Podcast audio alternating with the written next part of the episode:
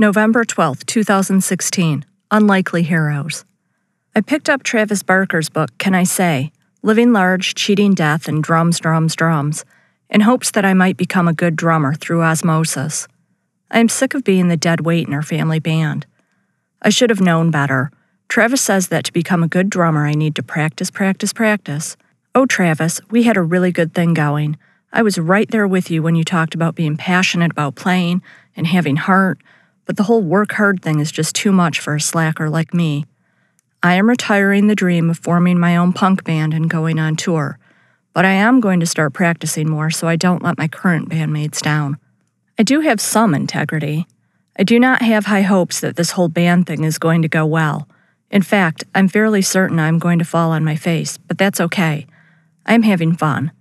Now I just need someone to explain to my daughter that mommy isn't ruining her band on purpose I'm just not the same caliber of musician as the other two band members. I love music and I love musicians, so I read a lot of memoirs written by musicians. They're usually entertaining and full of debauchery. I usually walk away feeling like I know the writer a little better, but I usually find that they are the people I expected them to be.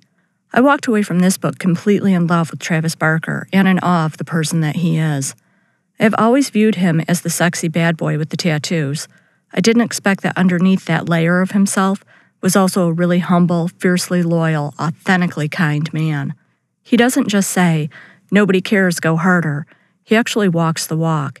He knows that to raise good kids, you have to be a good parent, and that your actions are what define you.